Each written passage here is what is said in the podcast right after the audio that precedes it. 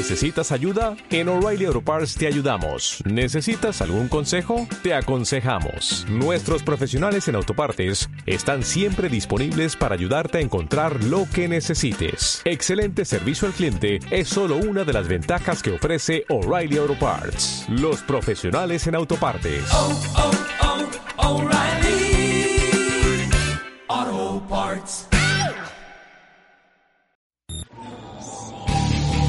Autopsia de la Psique.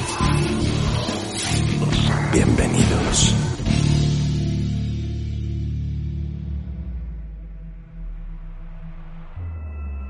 Hola, ¿qué tal amigos? Buenas noches, bienvenidos a su programa de Autopsia de la Psique. Y estamos el equipo completo y eso me da muchísimo gusto. Juanma, muy buenas noches, amigo. ¿Qué tal amigos? ¿Cómo están? Bienvenidos a Autopsia de la Psique. Ánima Omar, siempre un gustazo volverme a sentar en esta mesa con ustedes para platicar temas de interés general. Oye, oye, no, sabes, estoy, estoy emocionado porque los temas que vamos a tocar hoy me llaman la atención desde que era yo niño, Sí. porque me daban miedo. Entonces, hoy es un buen día para usar esa cobija, ponerse los audífonos, apagarle a la luz, porque de verdad esto es muy, muy chingón, va a estar padrísimo y esperamos que lo disfruten. Así es, amigo Omar, muy buenas noches, amigo.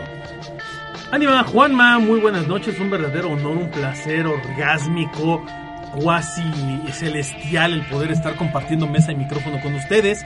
Y fíjense que efectivamente, como bien decía ahorita el ánima de Coyoacán eh, y Juanma, tenemos un programa harto, mucho por demás interesante, con un tema que... Bueno, son dos. Bueno, es que van a ser dos programas, es como continuidad esto. Digamos que esto va a ser parte, porque además yo creo que a lo mejor hasta lo podemos hacer trilogía, ya, ya estoy pensando Puede en eso. Pero bueno, hoy eh, prácticamente les vamos a dar la receta, luego les vamos a dar el remedio y luego la resignación. O sea, va a ser receta, Sí. remedio y resignación Sí, para algo que hemos hablado muchas veces en autopsia de, los de la psique, pero por primera vez lo vamos a tocar de una forma que se va a poner bien cacacucu. Así que agárrense porque se viene con todo. Y fíjate que son do- dos cosas más o menos, este, bastante, pues, ¿qué te diré? Bastante polémicas porque, de un, por un lado, tenemos eh, cómo se hace una sesión espiritista, de cómo se hacía de la manera que será La manera victoriana, tradicional. La manera tradicional, ¿no? la que siempre se ha hecho o se ha tratado de realizar. No les digas que va a ser la segunda parte, déjalos así. Sí, nada más, diles, que hoy les vamos a Bueno, decir cómo hacer la una segunda parte Es como algo más. es como algo más fuerte, pero es la oficial. Sí, claro. es la que se usa por los maestros de que lo que lo practican, ¿estás de acuerdo? Es correcto. los que están letrados. Los que están letrados en el tema. Y pues vamos a hablar precisamente de cómo se realiza una sesión de espiritismo. Mi- Antes de continuar, nosotros no recomendamos ni, ni este somos maestros ni le vamos a decir hagan esto, hagan aquello, esto es la información que hay porque es, la- la- es una información lo más verídica o lo más cercana a una sesión de espiritismo que hay verídicamente y pues nosotros ya nos damos la información y ustedes son los únicos responsables de cómo la utilizan o no la utilizan. En mi caso sería que no la utilizaran. Así Claro. es que cada quien es responsable. Este es un programa de mero entretenimiento. No somos gurús, ni somos técnicas, ni investigadores paranormales, ni algún tipo de este tipo de cuestiones, ¿sale? No somos rateros ni... Como Bueno, que- banda, ya se la sabe. estudiantes. Ya se la saben. o No, te pero fíjense, esto, esto que, que vamos a hablar ahora con ustedes, eh, yo decía, a mí me daba mucho miedo de pequeño. Hay, hay un, una enciclopedia que era la enciclopedia de lo desconocido. ¿Te acuerdas de esa, Ujú, sí. de esa enciclopedia? Mi papá tenía algunos eh, folletos, eran como cuadernitos eh, muy, muy interesantes. Y en algún momento vi un cuadernillo que hablaba justamente de las sesiones espiritistas y ahí me enteré que existía algo que se llamaba ectoplasma y un montón de cosas. Me dio mucho miedo. A la fecha, las fotografías que vi en ese, eh, pues en ese, esa, revista, todavía están bien grabadas en mi cabeza, fíjate. Y es un proceso que, pues si bien lo leí a los ocho años, siete años, por ahí así, me, me ha dejado como secuelas a través del tiempo. Entonces, sé que la receta que tenemos aquí es paso por paso lo que se debe de hacer. eh, y la verdad es que me tengo la, la curiosidad de saberlo pero al mismo tiempo me da miedo. Es como, como la, la Ouija, ¿sabes? Este, no sé, como que puedes de verdad destapar sí, claro, algo. puedes destapar algo y además, pues, como dicen, no, no es como muy sano comunicarse con los muertos. Ya por eso los correcto. muertos muertos están, ¿no? Qué, qué buena frase. Esa, esa es una frase muy famosa sí, sí, y, sí. y que dice además, bueno, mucha gente lo comenta y te lo dice, ¿no? Los muertos muertos están y así están bien, ¿no? Y hay que dejarlos en no, paz. hay nada que moverlos. Sí. Ahora, fíjate que a- hablando de- también en específico de este tema, eh, yo cuando oí por primera vez la, la- la- la palabra ectoplasma, la, se lo oí, bueno, más bien la leí en un librito. Mi papá compraba esos libritos que eran, que vendían de la enciclopedia Salvat, enciclopedia de Mm, claro, bolsillo sí, sí. Salvat. Y había ahí una sesión de espiritismo o de fantasmas y decía que había una señora que sacaba ectoplasma. Sí. Y tenía una foto de una señora aventando como baba. Ándale, Sí, esa claro, foto es era muy eso. famosa. Sí, sí, sí. Que tenía exactamente esa foto sacando como, como algo raro de, de, de, de sus, de sus fosas nasales Sí, sí. y de los oídos. Porque era, eh, ya me acordé, era uno de los oídos y salía un señor de un lado con el ectoplasma. Y ya después volví a oír la palabra en la película de los Ghostbusters. Ah, sí, como Ah, no. cómo no, claro. Porque cualquier fantasma, por ejemplo en este caso pegajoso, dejaba ectoplasma regado por todos lados. Y después sí supe que el ectoplasma era, era, era parte de los mediums, de los buenos mediums, o por lo menos se duró, por lo menos de la etapa victoriana hasta la etapa, no sé, de los 70s, 80s, el ectoplasma fue parte fundamental de, de, de una sesión de espiritismo. Yo después leí que era falso, o sea, que, que era una farsa eh, que hacían los, los, los mismos espiritistas, pues, estos mediums, eh, junto con la persona que era el canal, porque generalmente el medium era la... Una de dos, o era quien llevaba la sesión o era la persona que era poseída por un espíritu. Pero muchas veces llevaban a alguien más que era el poseído Sí. y esa persona tenía hasta cierto punto una forma de fingir. Eh, hay muchas Sí. fotografías trucadas de esa época, por supuesto que sí. Como que son muy difíciles, ¿no? De, de truquear. De hecho, No, porque- las fotos ya están en, en- en la página de autopsia. Ya Sí, sí, ya tienen tiempo. mucho tiempo ahí. Y, y es precisamente el, el científico Will Crox, bueno, científico, no sé por qué es científico, pero bueno, es un científico así de Bueno, déjalo, él quiere ser científico.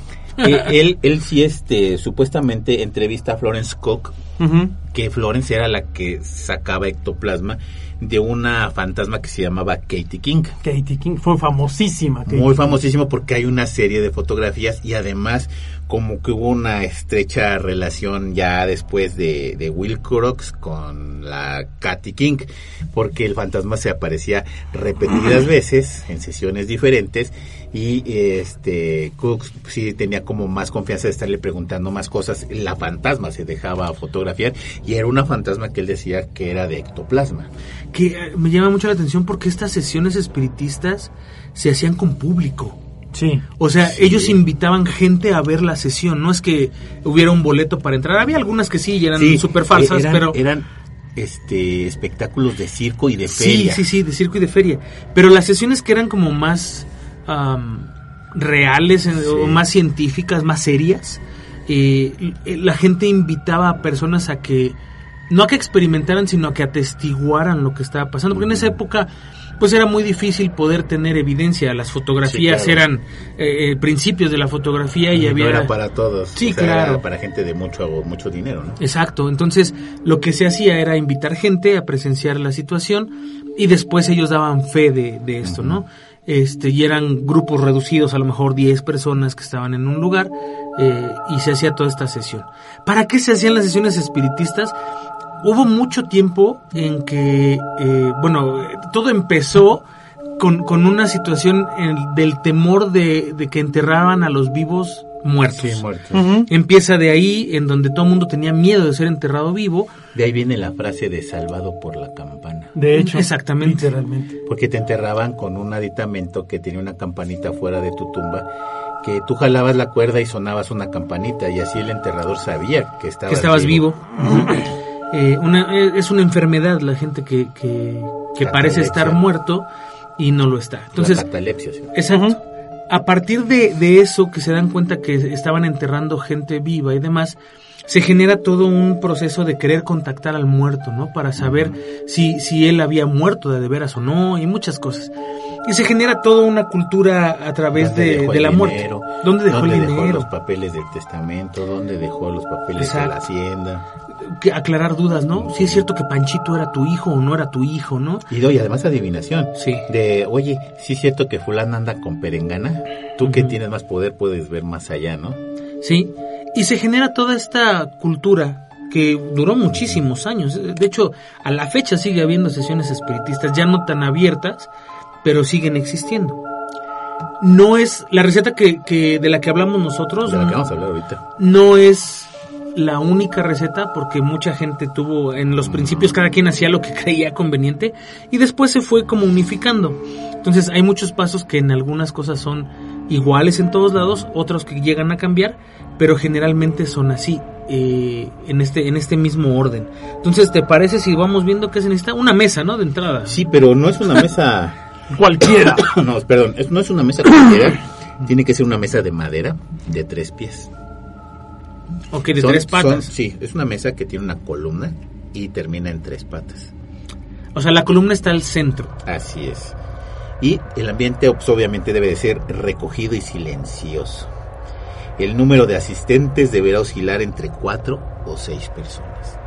No más, ¿por qué? Porque ya serían muchas energías que se pudieran no controlar, así se dice, ¿no? O sea, son, son energías. Entre cuatro o seis personas todavía se puede controlar un ambiente de ese tipo y en ese tipo de cuestiones. La mesa debe de estar completamente limpia. Limpia me refiero a que no debe de haber ningún artículo, ningún artilugio arriba de la mesa, porque muchas veces tenemos la idea de que hay una esfera de cristal en medio, ¿no? Ujú. en donde podrás ver la, el futuro o el pasado, podrás ver a tu antepasado, podrás ver a quien no. La mesa debe de estar completamente vacía, es una mesa de madera, entre cuatro y seis personas.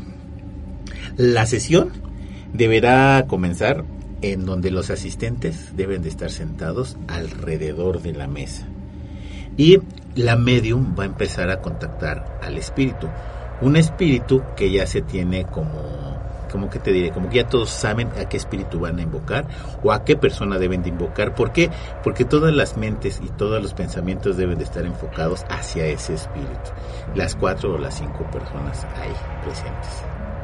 Ok. O sea, sí tiene una estructura. O sea, Sí, claro. Eso estamos hablando. Tiene una estructura, ¿no? O sea, de, de entrada ya debes de tener un medium, una mesa, cuatro sillas o seis, depende del caso, y un plan de trabajo que se va a desarrollar conforme se va haciendo la sesión espiritista y es la de contactar a una persona en concreto. Y las seis personas o las cuatro personas deben de estar conectadas con esa persona o hacia esa persona para que los pensamientos sean hacia esa persona. Es como el poder de la oración, ¿no? De las cadenas de oración cuando las haces y ese tipo de cuestiones. Después, todos deben de colocar las manos sobre la mesa eh, de una manera que, que nada más tocas el, un- el dedo pulgar con el dedo pulgar, el dedo Indi- eh, meñique. el dedo meñique con el dedo meñique de la otra persona. La otra persona tiene su dedo pulgar con otro Una pulgar. conexión. Una Debe haber una conexión cerrada. Cerrada, eh, todos entre los dedos con las manos lo más abierta que se pueda. Ok. Ok, bien. ¿Para qué? No lo sé. Pero Porque ese- por ahí fluye la energía. Exactamente. Así es. Entonces debe de ser así y, y deben de guardar silencio todos hasta que se produzca el primer sonido o el primer mensaje. O sea, no hay ningún tipo de rezo. No, todos están concentrados hacia esa persona y a esa, esa, este, hacia ese espíritu, hacia ente. Acuérdate que hay una medium que me supongo que la medium está trabajando de manera independiente que los asistentes, ¿no? La, esa, la medium sí como que ha de tener algún tipo de trance totalmente diferente que el resto de los demás. Puede ser, porque a lo mejor ella no conoce a la persona que se está eh, invocando. Porque yo recuerdo, por ejemplo, que eran familias enteras o grupos de amigos conocidos de esta persona los que hacían este proceso. Y el medium era el que Iba a dirigir. rece- recibía al espíritu y luego lo manifestaba. Entonces él no es parte de ese círculo, por lo tanto no conoce a la persona y por lo tanto no podría ni siquiera pensarla. Pero, Pero me supongo que si es una medium debería estar ya preparada, o sea, llega, le dan una fotografía o algo. Sí, algo para conocerlo, ¿no? O ya es que luego tocan y sienten o perciben algún tipo de cosas o cuestiones que nosotros son ajenas o desconocidas para nosotros, ¿no? Ok, entonces recapitulo. Las manos es una mesa de eh, tubo al centro con tres patas en la parte de abajo, es de madera, Debe ser madera. cuadrada o redonda. ¿O es igual? No, redonda. debe ser Redonda, por fuerza. Y entonces las personas van de 4 a 6, se sientan alrededor de la mesa con las manos eh, tocando sus pulgares y con los eh, meñiques tocando los meñiques de las personas de al lado para cerrar un círculo. Ahora estas fotos de, de esta sesión las voy a subir a la página para que las vayan viendo. Claro. Ok.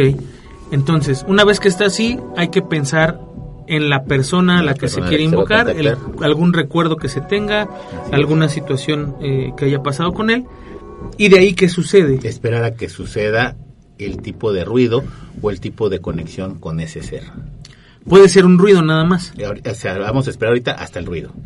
Ya que empieza a haber ruidos, empiezas a buscar la manera de que esos ruidos se vuelvan lógicos o se vuelvan inteligentes para el resto de los demás. Es el caso sencillo de un golpe sí, dos golpes no, Ok. ¿no? O empiezas a, o mueve una tacita, y si la recorres a la izquierda es sí, la mueves a la derecha es no, o mueve las cortinas, o toca la ventana, o hazme un ruido, o, o la, o la voz presencial del fantasma, ¿no? Ok. Que ya sería un grado así como que a su madre, ¿no? Pues sí, ya sería un, un nivel muy alto. Sí, bastante. Porque generalmente bastante. empezaban con ruidos, ¿no? Casi Golpes en siempre. la mesa. Casi siempre era, perdón, como el común, ¿no? Este, si estás aquí, comunícate y da dos golpes. Si dices que sí, da tres golpes. Entonces todo era como auditivo al principio. Pero, pero cabe señalar que también parte de esto era, sobre todo en la época victoriana, el crear la atmósfera adecuada, Sí, ¿no? claro. Había mucha teatralidad en este tema. Media de los luz, medios, media velas. luz, velas. No podías tocar al, al, al medium, había este muchas restricciones, había mucho control.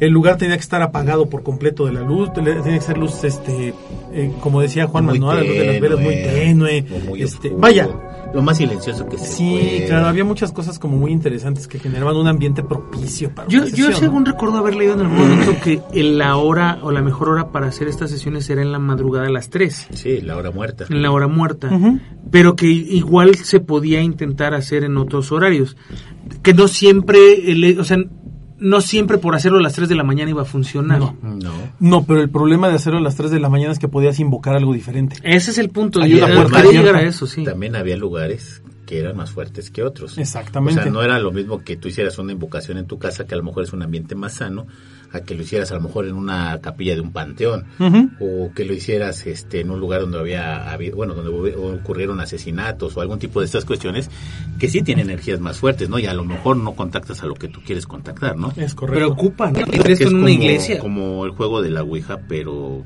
pues disfrazado de más diplomacia, se podría decir, o de más Sí. elegancia. Sí, porque finalmente estás invocando un Estás haciendo exactamente lo mismo, estás haciendo preguntas, sí, no, dime esto, que ella responde, contesta, ¿no? Entonces como que sí es como más preocupante. Pero y después viene lo más preocupante, ya después que estableciste un cierto diálogo, debes de estar consciente que aunque se produzcan movimientos espectaculares, no debes de romper la conexión. Uh, eso es lo más complicado, amigo. Te lo digo por experiencia con la Sí, Ouija. oye, amigo, si a mí me azotan la puerta, yo Salgo corriendo, por si me avientan supuesto. una taza, pues me echo a correr hasta casa de la frega y alcancen, me llaman que se rompa la conexión. A mí no me digas que me quede porque así pasa, ¿no? Ay, se cortó la llamada, disculpe. se nos acabó el crédito, ¿no? ¿Qué le digo? Entonces puede ser que nada más tengas pro- este, problemas, porque puedes este, tener problemas de que la mesa se suba, o que la mesa se corra, o que... Es una que- puerta, que te te agarran las puerta. piernas, los brazos, o que te empiecen a murmurar, ya una conexión ya así bastante, yo creo que 5G, Ujú. ya que empieces a oír las voces en tus oídos o 5G. cerca de, de- de- de ti y más fuerte. Y eso sería lo que necesitas para una sesión de espiritismo como tal y que esto se ha usado durante muchísimo tiempo. Había gente que inclusive hacían la pizarra secreta, que era una Ah, especie sí. de portafolio en donde estaba una pizarra adentro de color verde y Ujú. si dices adentro cerrabas la pizarra Y se escribían y- cosas en la y- pizarra. este, y tú preguntabas cosas y se escribían dentro de la pizarra. Si funcionó o no funcionó, no lo sé, pero sí hay ar- artilugios que todavía existen que se utilizaban en ese tipo de cuestiones. Sí. Ahora, como bien decíamos, es como jugar como, como a la Ouija, ¿no? Tú puedes despertar hacer algún tipo de conexión, con espíritus que no pueden ser a lo mejor los ide- ideones, ¿no? Ahora, recuerda que el diablo o cualquier espíritu chocarrero de bajo astral, lo único que necesita es una invitación y que, y que tú aceptes la invitación de que él está ahí. Y entonces él se puede hacer pasar por mucho. Acuérdate que es, es el amo del engaño. Si, si la persona que está del otro lado del más allá quiere entrar, a lo mejor te va a engañar para poder entrar, ¿no? Así es. Sí, era, era el... el- Cuando, cuando- siempre que dicen eso, déjame ponerlo de esta forma, siempre que dicen eso, me acuerdo mucho del exorcista. Sí. como um, hay una parte donde el padre Carras está haciendo el exorcismo y ella le empieza a hablar con la voz de la, De la mamá. de la mamá. Y es como, no seas payaso. O sea, de verdad, un, un ente puede, si es un, un bajo astral de ese grado, que es, es muy fuerte, puede hacerte creer lo que se le dé la gana. O sea, Sí. lo vemos aquí, ¿no? Con la niña, ¿no? En el, en el búnker. Lo, lo, lo hemos De platicado que con mucha gente, La ¿no? gente luego, ay, es que es un niño, le voy a dejar dulcecitos. Sí, es un sí, duende, juguetito. Le voy a dejar un juguetito para que no se lleve la Ya ves, no le dejes juguetitos a, a Oscar aquí, ¿no? No, estos juguetes son de él. No, y no se que- los presta. No se los presta. Entonces sí como que son cuestiones que ya van así como... Dices, bueno, no le puedo dejar nada porque es una invitación concreta a que entre. Sí. ¿no? De hecho, la niña, la que hemos oído, como invitación como tal, a que, a que esté con nosotros, no. Y de hecho tiene nombre, que es lo que le pasaba, que, que, que la persona que lo bautizó le tocó ahora quedarse y le dijimos, ahí te quedas con fulano porque tiene un nombre, ¿no? Y entonces, ¿qué pasa? Que los vas haciendo cotidianos, los vas haciendo parte de la ¿Qué pasa, familia, por ¿no? ejemplo, cuando estás jugando Ouija y quieres cerrar el, el juego? eh, bueno, juego es una palabra muy aventurada, pero cuando estás en la Ouija y quieres terminar la sesión, te despides del, del ente y esperas que el ente te diga, ok, ya vete. Cosa que puede suceder o no. Pero ¿qué pasa en una sesión? O sea, tienes que cerrar ese portal. Finalmente la energía de la gente lo que está haciendo es abrir un portal hacia Sí, otro lugar. Claro, sí, claro.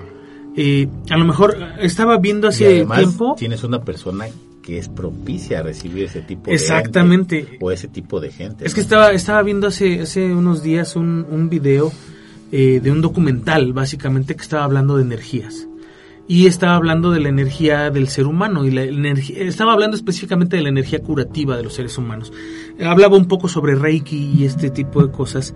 eh, que el Reiki, bueno, no es nuevo, es una tradición de hace milenaria. China. Este, y, y tiene, eh, pues, mucho que ver con que tú eres el canal para utilizar la energía del universo y transmitirla, ¿no? Tan- tanto de ida como de vuelta. Eres, eres completamente el cable, el canal. Pero si, si eres capaz como ser humano de transmitir esa energía positiva, también eres perfectamente capaz de transmitir una energía negativa. Solo falta que, que te concentres en hacerlo. Claro. Entonces, no sé si alguna vez te han hecho Reiki a ti. No. Yo tengo una cicatriz aquí en el, en el dedo, ya casi no se ve. Es una cicatriz, de hecho hay una vena, no sé si la ves. Bueno, una vez eh, yo vivía en Querétaro. En, haz de cuenta, eran dos casas. Una era donde yo vivía y en la otra vivía una de mis tías que sabe Reiki. Es maestra de Reiki, o sea, es una señora importante en ese rollo. Yo salgo porque toca eh, un mensajero. Yo salgo, recibo un paquete, pero cerré la puerta y no podía entrar. No, no, no, no podía entrar a la casa de regreso. Pues O sea, se cuenta, eh, el- se me cerró la puerta, vamos. Y entonces cuando voy de regreso con el paquete en el jardincito, me doy cuenta de que no traigo las llaves. Entonces, las ventanas de esas casas son de estas corredizas que tienen como un segurito de, de aluminio. Entonces dije, ah, es sencillo, empujo la ventana, se zafa la pieza y la recorro para que se abra. No conté con que el cristal estaba exactito y que no iba a poder doblarse. Entonces cuando empujo eh, el cristal con la mano se rompe y uno de esos cristales me pega de tajo en la vena. Y as- así como gallina sin cabeza, amigo, de verdad, el, cada que me latía el corazón salía el chorro de, la, de sangre. Como película japonesa gore. Ajá, exacto. Entonces eh, yo detenía, tenía la, la, la mano agarrada así para que no sangrara y mi tía escuchó el, el, el, golpe y todo el rollo y salió me dijo, ¿qué te pasó? Y ya le dije, no, es que empujé el vidrio y, me cayó un pedazo. Y me dice, a ver, quita el dedo y me suelto y el chorro así. Y me dice, ok, agárralo así para que este, para que no te, no te sangre.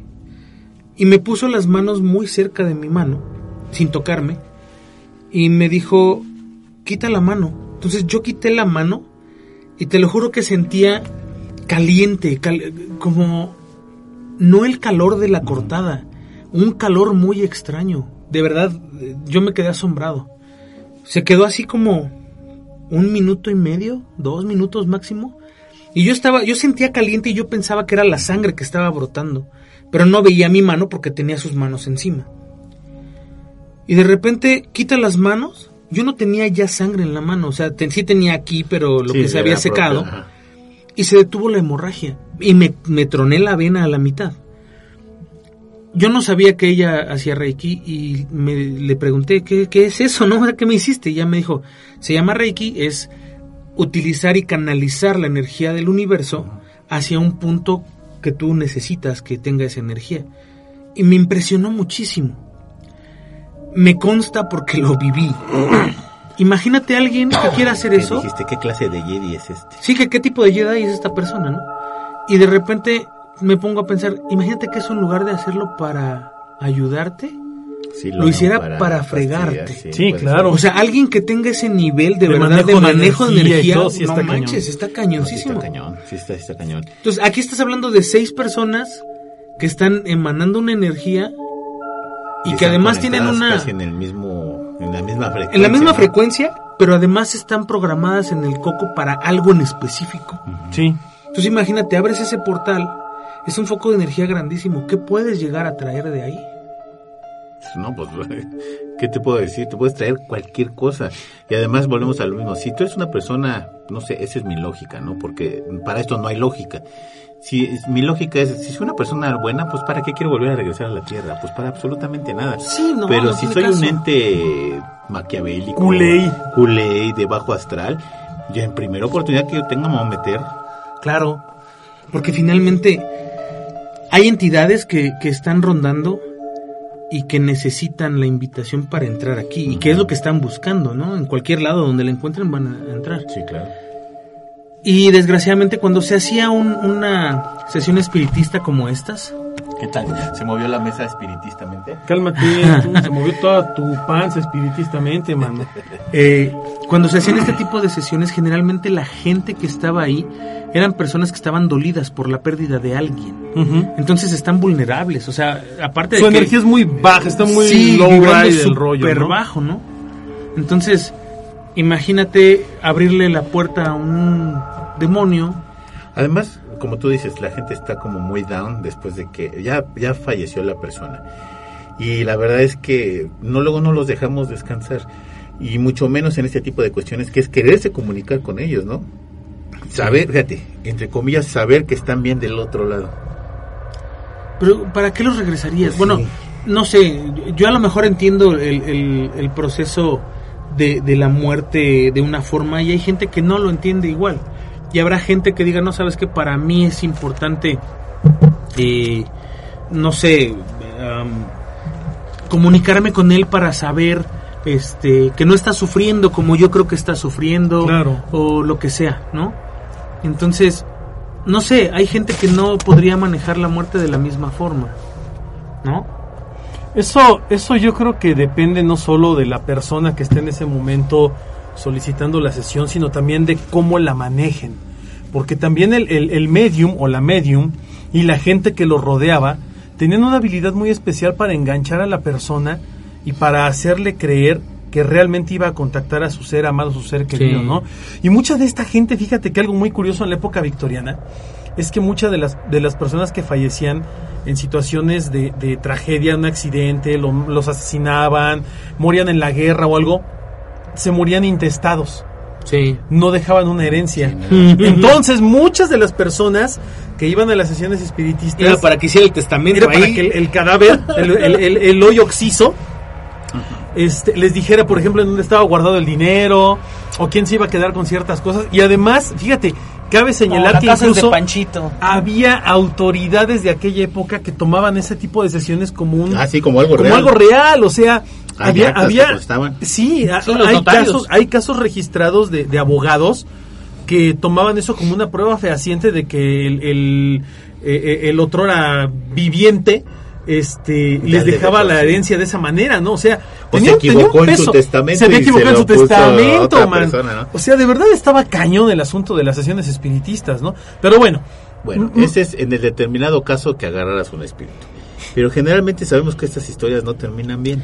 La mayoría de las veces, ¿no? Ahora, eh, la, la otra mayoría es que te vas a encontrar con un montón de impostores, de charlatanes Sí. y de gente que nada más te va a quitar tu dinero. Y bueno, ya pasando el escollo del dinero y ahí te encuentras a la persona ideal, puedes desatar cosas que no deben de estar aquí. Así es. Llámese espíritus chocarreros, gente de bajo astral, legiones, este, cosas que no son de este tipo. ¿Y qué haces con un caso de este tipo? No, pues entonces el, el problema es que llega un momento en que este tipo de sesiones pueden traer cosas que son muy graves, que son muy fuertes. ¿Y, y qué es lo que pasaba? Bueno, por lo regular había una sesión espiritista que invocaba o convocaba a ciertas entidades, por lo regular trataban de que fueran de entidades benignas, un pariente muerto, algo parecido, y había los casos en que la sesión espiritista se salía de control. ¿Cuándo se salía de control? Cuando normalmente los mediums no eran los mediums normales.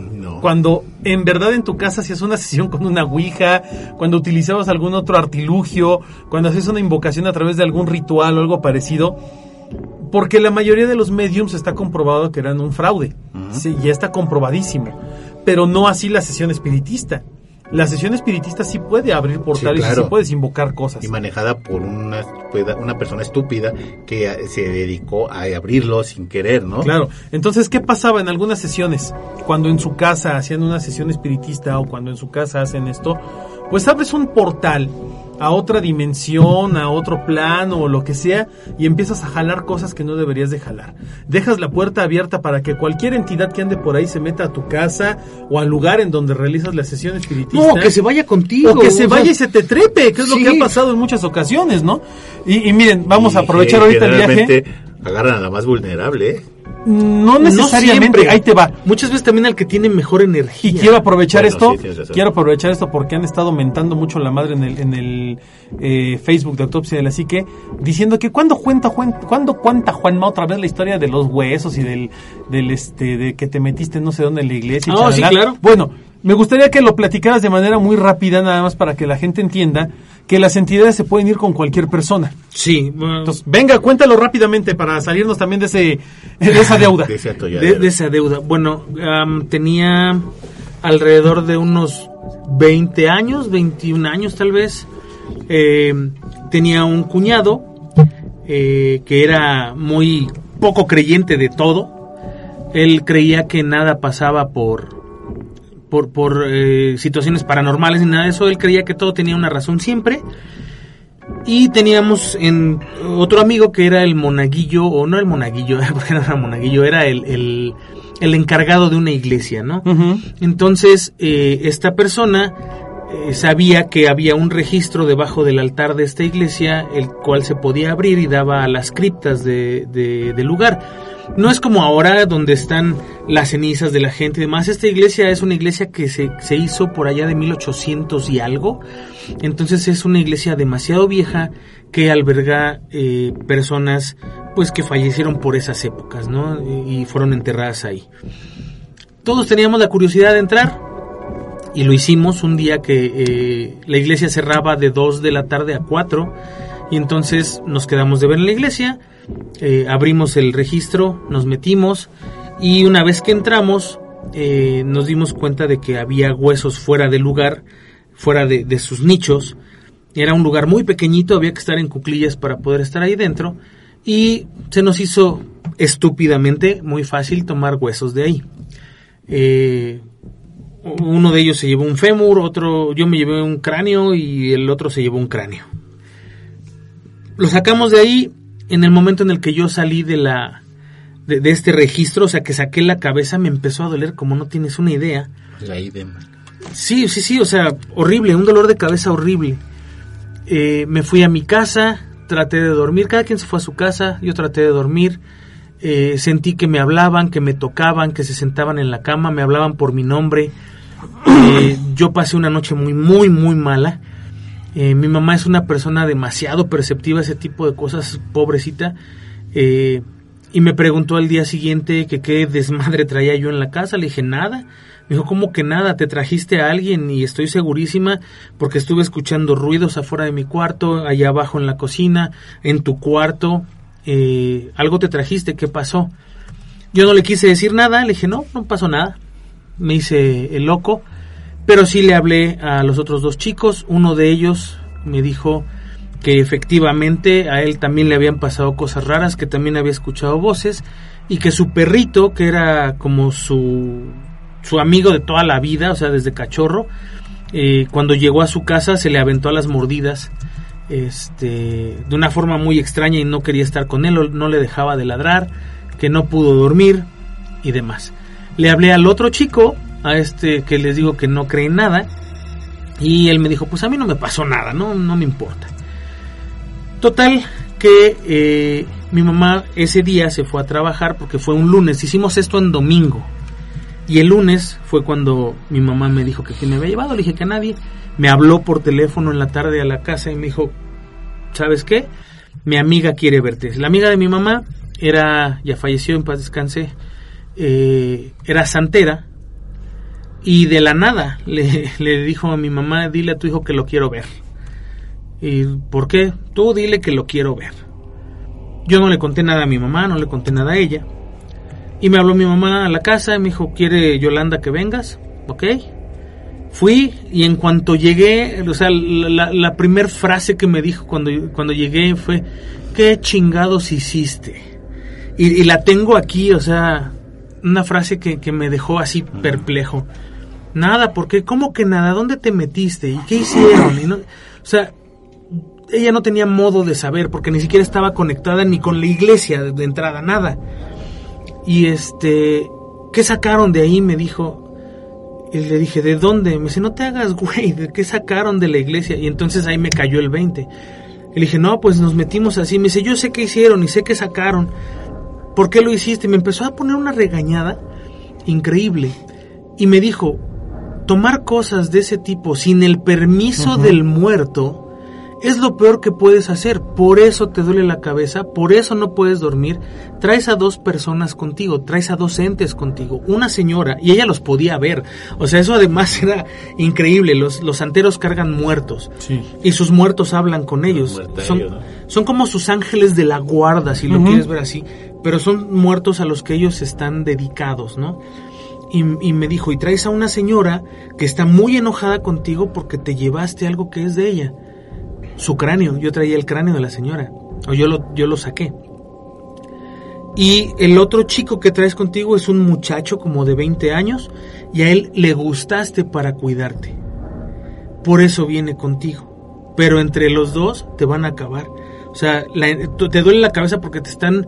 Primero te están fregando porque hiciste algo que no debes, o sea, y quieren sus cosas de vuelta. Y segundo, están tomando tu energía. Tienen que regresar las cosas, ponerlas en el mismo lugar, llevar flores, agua, monedas, ya me dijo de cuáles, las van a poner de esta forma Sí, y o sea, tienen no que... nada más es irlos a dejar, No, no. No, tiene todo Tiene un- y otro ritual como para dejarlas, ¿no? Sí, un ritual y pedir perdón y no sé qué. Y, y lo van a poner de esta forma, así, así. Entonces yo dije, ok, perfecto. Hablo con estos cuates y les digo, oigan, hay que hacer este rollo.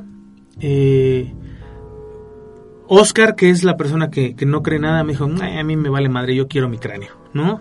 Le dije, pues a mí me vale más si vas a regresar el cráneo, no me importa. Como era más chico que yo, era mi cuñado y me tenía cierto respeto en ese momento, desgraciado, porque sé que me oyes. Este, me, me dijo, este, pues bueno, ahora le va, ¿no? Yo me lo quedo. Ah, Él dijo primero me lo quedo y luego yo lo regañé, le dije, no, ni madres, vamos a regresarlo. Y lo regresó, dijo, bueno, va. Y luego Oscar, este, Luis, perdón, que fue el- la otra persona, de inmediato me dijo, sí, vamos, ya no aguanto. Wow, o sea que también... Sí, no, también estaba muy mal. Eh, regresamos al lugar, entramos y haz de cuenta que la primera vez que entramos todo estaba acomodado de una forma, o no acomodado, tirado de alguna forma. Había huesos en su lugar, en cajas podridas, este, había huesos ya sin cajas, había huesos en el piso, supongo que por movimientos telúricos se caen y demás.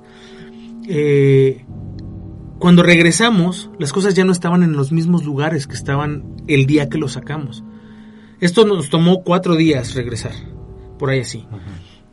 Y las cosas ya no estaban en el mismo lugar. Entonces fue un poco extraño porque pues al principio pudimos pasar por en medio y no había nada. Y cuando regresamos ya había cosas en ese camino y no podíamos entrar. Y ya no queríamos mover nada.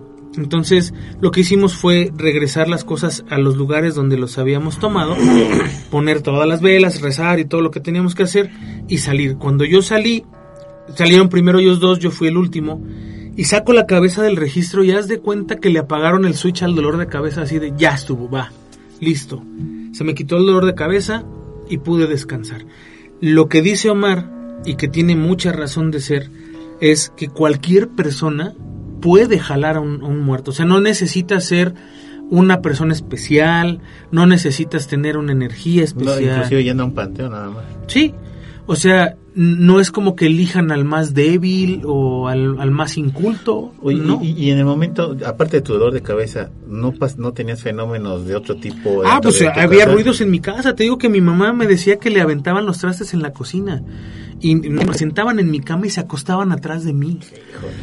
Imagínate que estás con, con tu esposa acostado en la cama o con tu novia o con quien quieras y de repente se acuesta atrás de ti y te abraza. Y tú sabes que es tu pareja. Y va entrando por la puerta. Pero tú oyes que entran y demás. Aquí no oyes nada. Nada más de repente en tu oído, aquí, oyes el susurro que te dice Juan. No Así como, jodas. Juan. Híjole. Y se acuesta en la cama y te abraza solo en tu cuarto que no hay nadie. Y además en ese entonces mi cama pues era matrimonial, aunque yo era solo. Mi cama era matrimonial y perfectamente sentía en el colchón cuando alguien se sentaba. Entonces, o siento que se mueve el colchón porque se sientan y luego cómo se empareja porque se acuestan y siento el peso del brazo encima. O sea, fue de verdad una sensación increíble. Y es algo que no me gustaría volver a vivir, aunque lo he vivido muchas veces después cuando se te sube el muerto y demás. Es una sensación que de verdad es muy fea. Sí, o sea, no, no, no es lo mismo subirse al muerto, vamos a ver que es una situación ahí neurológica y lo que tú quieras. Sí, no a este tipo a de situación. un tipo de se me subió el muerto con sonido y con visiones y con ese tipo de cuestiones que Sí, es ¿no? otro tipo de subida de muerte. ¿Sabes? Una, una ocasión que sí me saqué mucho de onda. Llegué, en, en, en esos días, yo llegué a casa de este Luis porque íbamos a abrir la iglesia. Eh, lo iba yo a acompañar y de ahí iba- íbamos a ir a comer. Entonces, paso por él, vamos a la iglesia, entramos a la iglesia y entrando a la iglesia me hacen así en el hombro. Sí, O sea, pero duro, o sea, como, qué bueno que llegaste, ¿no? Y no había nadie, la iglesia estaba cerrada, ¿no? Ah, porque además, para entrar a la iglesia, tú entras por un lado de la sacristía y todo está apagado. Tienes que caminar un cacho hasta el otro lado de esa habitación a prender la luz. Entonces, cuando entras, lo primero que siento es la, la mano aquí en el hombro. Y yo, o sea, te juro que no grité porque no, sé. sí, te entiendo creo que creo que me friqué y me trabé más y no grité. Este, que, que no sé, algo pasó. Hasta que prendió la luz Luis y ya se ilumina, eh, cuando menos ese cuarto, porque la iglesia se prende de otro lado de unos switches. Este, se ilumina la, la sacristía y así como que ya volteas a ver y no hay nadie, ¿no? Y es, es una sensación muy fea. Tengo que llevar a la, a la tumba de los arzobispos, amigo. Fíjate que ya he ido. Ya he ido abajo. abajo. Ido una vez abajo. eh, por parte de la misma iglesia. Es un ambiente, pero durisísimo. Sí, bastante cañón. Pero como no hice nada malo allí, no me tocó nada malo. Pero sí sientes la pesadez. Sí, fíjate que, bueno, aparte de la leyenda de que está el demonio ahí encerrado Sí, sí. abajo, sí. se siente una sensación bastante cañona y además, eh, no sé si sepan, pero la tumba de los arzobispos, aparte de que tiene la tumba de los arzobispos, hay cuatro descarnaderos. O sea, son cuatro descarnaderos donde estaban los obispos anteriores al que está ahorita. Sí. Bueno, de- al, al anterior de Norberto, que son cuatro descarnaderos y uno extra porque pues se, se acumularon. El extra está arriba en la, en la, en la catedral. Y entonces sí como que pues dices, bueno, pues es el descarnadero. Fíjate que es un fenómeno curioso, ese es un, un dato un dato al margen. Los descarnaderos antes tardaban entre 3 y 4 años en descomponerse los cuerpos, sacaban los huesos y los metían a la urna correspondiente que está en la pared. Pero ahora la, la descarnación dura un poquito más, ahora tardan entre 7 y 8 años. ¿Por qué? Porque es el estilo de vida, los alimentos supuestamente un poco más saludables y con conservadores que hacen que conserves un poquito más la carne después de muerto. Entonces todavía, por eso se le están acumulando los cuerpos de los arzobispos en la catedral. Bueno, ese es un dato ahí al margen de por qué hay cinco cuerpos, cuatro abajo y uno Cuatro abajo y arriba. uno arriba. Sí. Pues como resumen, amigos, Ánima de Coyoacán, eh, ¿qué, qué sacamos de este tema? Eh, hablando de las sesiones espiritistas. Este, hoy en día las sesiones espiritistas han cambiado como eran en aquella época victoriana. Ya no se habla de ectoplasma, ya no se habla de este tipo de mediums, pero se siguen realizando sesiones espiritistas. Yo creo que sí, de diferente manera, ¿no? Ahora con otro uso de artilugios como, eh, no sé, a lo mejor muñecos tipo vudú, a lo mejor esferas estas de cristal, eh, a lo mejor con velas de diferentes colores y de diferentes actitudes. Ahora se obtiene mucho presente a santos que no están reconocidos por la iglesia, como, no sé, como Malverde, la Santa Muerte, como, no sé, como figuras que no están relacionadas como tal como la iglesia. Y como con este constante, bueno, el, el- el diablo que siempre ha estado presente en cualquier religión que me, Claro. que me digas y que se ha, se ha utilizado en diferentes maneras. Entonces, como que sí se sigue utilizando y de hecho como que ahora más aceptado. Antes todo esto era muy oculto. Sí. O sea, era, era, era Era muy velado, ¿no? pecaminoso, Era de casi casi excomul- excomunión. Sí, de, que, claro. de que te cacharan haciendo ese tipo de cosas porque... Ah, Sí, te excomulgaban de la iglesia, mano. Porque y todos haciendo de la- uno de los, de los precedentes es que no puedes comunicarte con los muertos. Claro. Hay un, hay una, está chidísimo esto, eh. Tengo una tía, nunca voy a decir su nombre de mi tía porque te lo juro que sus hijos me cuelgan, mi tía ya falleció. Pero tenía una excomulgación papal. Órale, eso está de... Es, así es lo peor que te puede papá. pasar. No, la tienen sus hijos. No, está Eso cañón. está interesante. Está interesantísimo. Y yo le decía, ¿por qué tienes la excomunión papal? Porque se equivocaron. Le iban a mandar una bendición papal y le mandaron la, No, excomulgada de la iglesia. Y después le mandaron un, un fe de ratas. Sí, claro. O sea, es usted. Ajá, sí, sí. Y la tiene- de la iglesia, la vuelvo a Pues regresar. tiene un dineral ahí guardado, le dieron un boleto de lotería. Pues ya, ya, mi no tía ya falleció, pero este, sus hijos los tienen. Y es increíble que te hagan eso, o sea, tener un Sí, documento claro. sellado por el mismo papa y lo, sí, como de, Sí, la "Guau". excomunión solamente la daba el, el Santo. Padre. Fue antes y de además Juan- Juan estaba Pablo. sellado con su anillo. Sí, Claro. sí, sí, o sí. sea, era una cosa tremenda. es un sello de... El sello del, anillo del pescador. Pero, pero es un sello de... De, De lacrado, de cera. No, de cera roja. De cera Sí, de roja. cera roja. Sí, es un sello lacrado. Es- está increíble. Es Con su listón negro porque pues era excomulgado. Sí, excomulgación. Ahora, fíjate que había nada más dos casos antes de, de, de excomunión aquí en México, que era el de Miguel Hidalgo y, Ah, sí. Morelos. No, pero hubo una que época en la que los- sí, en, las- los- en tiempos de, la, de los cristeros. los sacerdotes de las iglesias, cuando se enteraban de este tipo de cositas o detalles sí, raros, mandaban el, el, El edicto. el El edicto. y te excomulgaba la iglesia. Sí, tenían esa, ese... Sí, pero te excomulgaban y no pasaba de un mero trámite de ya te excomulgué y ya estás excomulgado. Y lo, como dice Diosito, si yo si, si lo perdonas en vida, perdonará Sí. estar en el cielo. Sí, ¿no? si te arrepientes, ¿no? Sí, pero si, bueno, si estás excomulgado, lo que está excomulgado, está excomulgado hasta en el cielo. Claro. Sí. ¿no? Y a veces no era un procedimiento, pero que te dieran una un escrito de una excomunión está... Sí, Está es- muy cañón. Es, sí, es- está es cañón, muy, está- muy y muy raro. muy interesante. Sí. Bastante Algún, algún día, eh, tiene muchos años que no veo a, a- a mis tíos, siguen siendo mis tíos porque mi tía es como mi tía abuela. es- te digo que se la dio el Papa antes de, de Juan Pablo. O sea, imagínate cuántos años tiene. Este. Pero algún día volveré a ver a estos tíos y les diré, oigan, déjenme tomarle una foto, no sean gachos. ¿no? Sí, le borro el nombre y todo, pero... Sí, sí, sí, pero para conocerla, porque es... Para vender excomuniones papales estarías fabuloso. Imagínate. Joya, man, una joya padrísimo. Si, si, buscas en internet encuentras la imagen. Sí, ahorita, ahorita la, la voy a Va a buscar. estar bueno, La voy a pues. buscar porque va a estar bastante, bastante interesante. Y pues también hay que recordar que uno de nuestros presidentes eh, fue muy asiduo a este tipo de cosas, que era Francisco y Madero. Eh, Francisco y Madero era muy asiduo a este tipo de cosas de conexión con los mediums.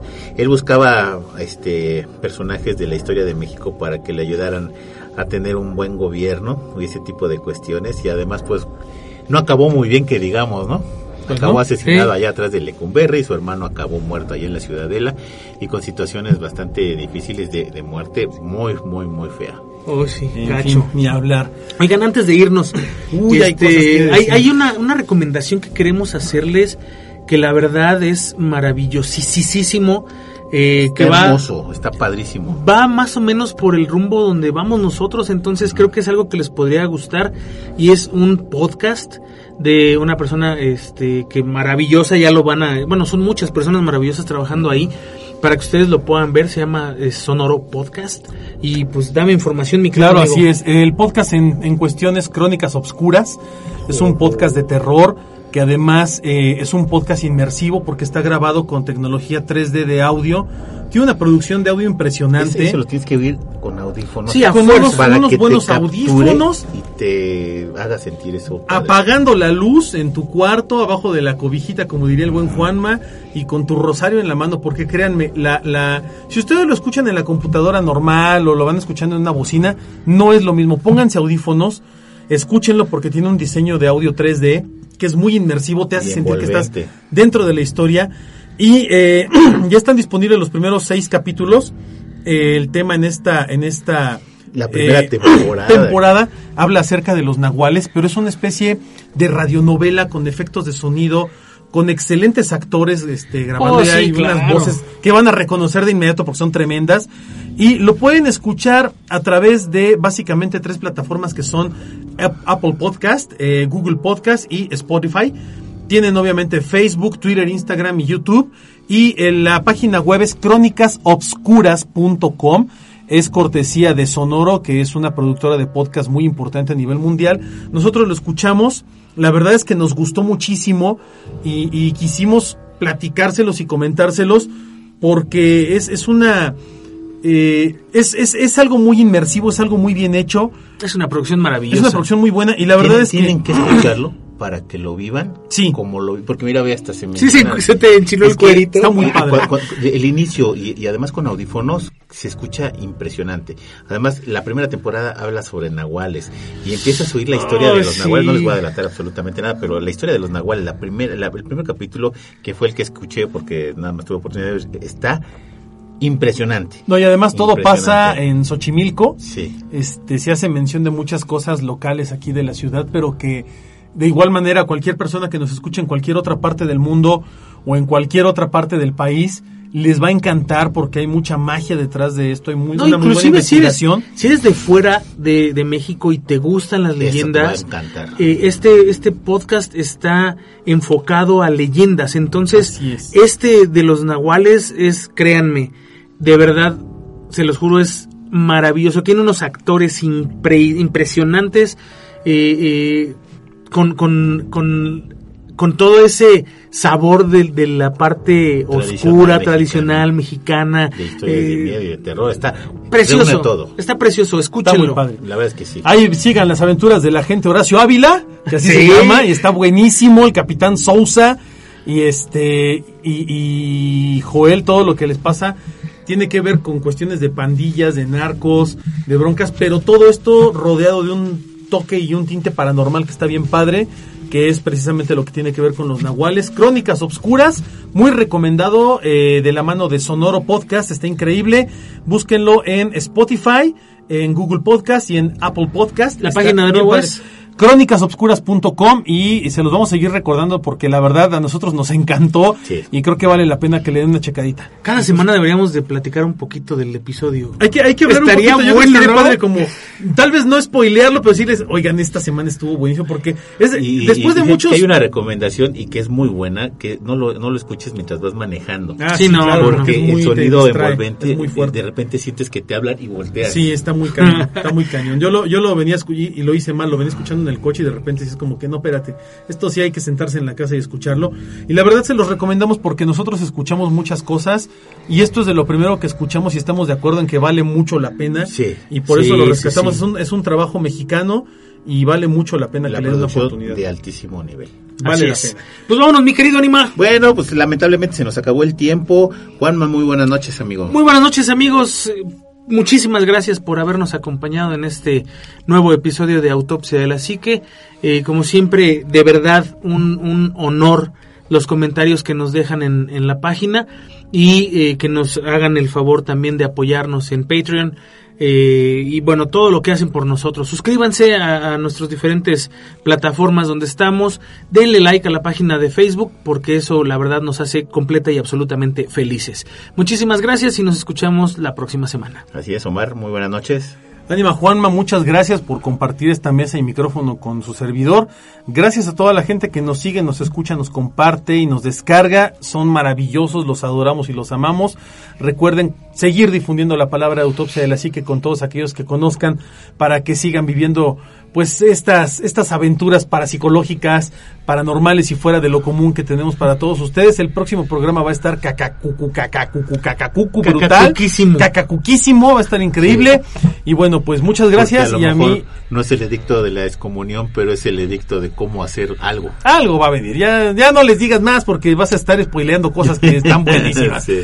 Pero escúchenlo, de verdad va a estar muy bueno y a mí no me queda más que desear que tengan aterradoras noches. Así es, yo soy amigo el anime Coyacán y también quiero mandar un saludo a Celaltiel, a Celaltiel Maravilla, a su papá René Maravilla, que nos escuchan, que nos escuchan y que son muy fanáticos del programa. Súper, abrazote. Entonces un abrazo para ellos, a René Maravilla y a Celaltiel Maravilla. Ah, y antes de irnos Ah, sí. y que se me olvide, si ustedes tienen en su haber o en su memoria o en su entendimiento o en su expertise algún tema paranormal y quisieran venir a platicarlo con nosotros, es un honor tener la cabina abierta, obviamente con todas las medidas de seguridad y de sana distancia, para que ustedes nos puedan acompañar. Por lo mismo es un cupo limitado a que venga solamente una persona, máximo dos. Pero si ustedes dominan un tema que les gustaría venir a platicarlo aquí con nosotros, Compartirnos una historia, Claro. algo que les haya pasado, algo de lo que quieran hablar. Contáctenos a través de inbox de Facebook y les estaremos respondiendo. Así es, muchísimas gracias. Bueno, pues yo soy su amigo el anime de Coyoacán y esto fue Autopsia de la Psique.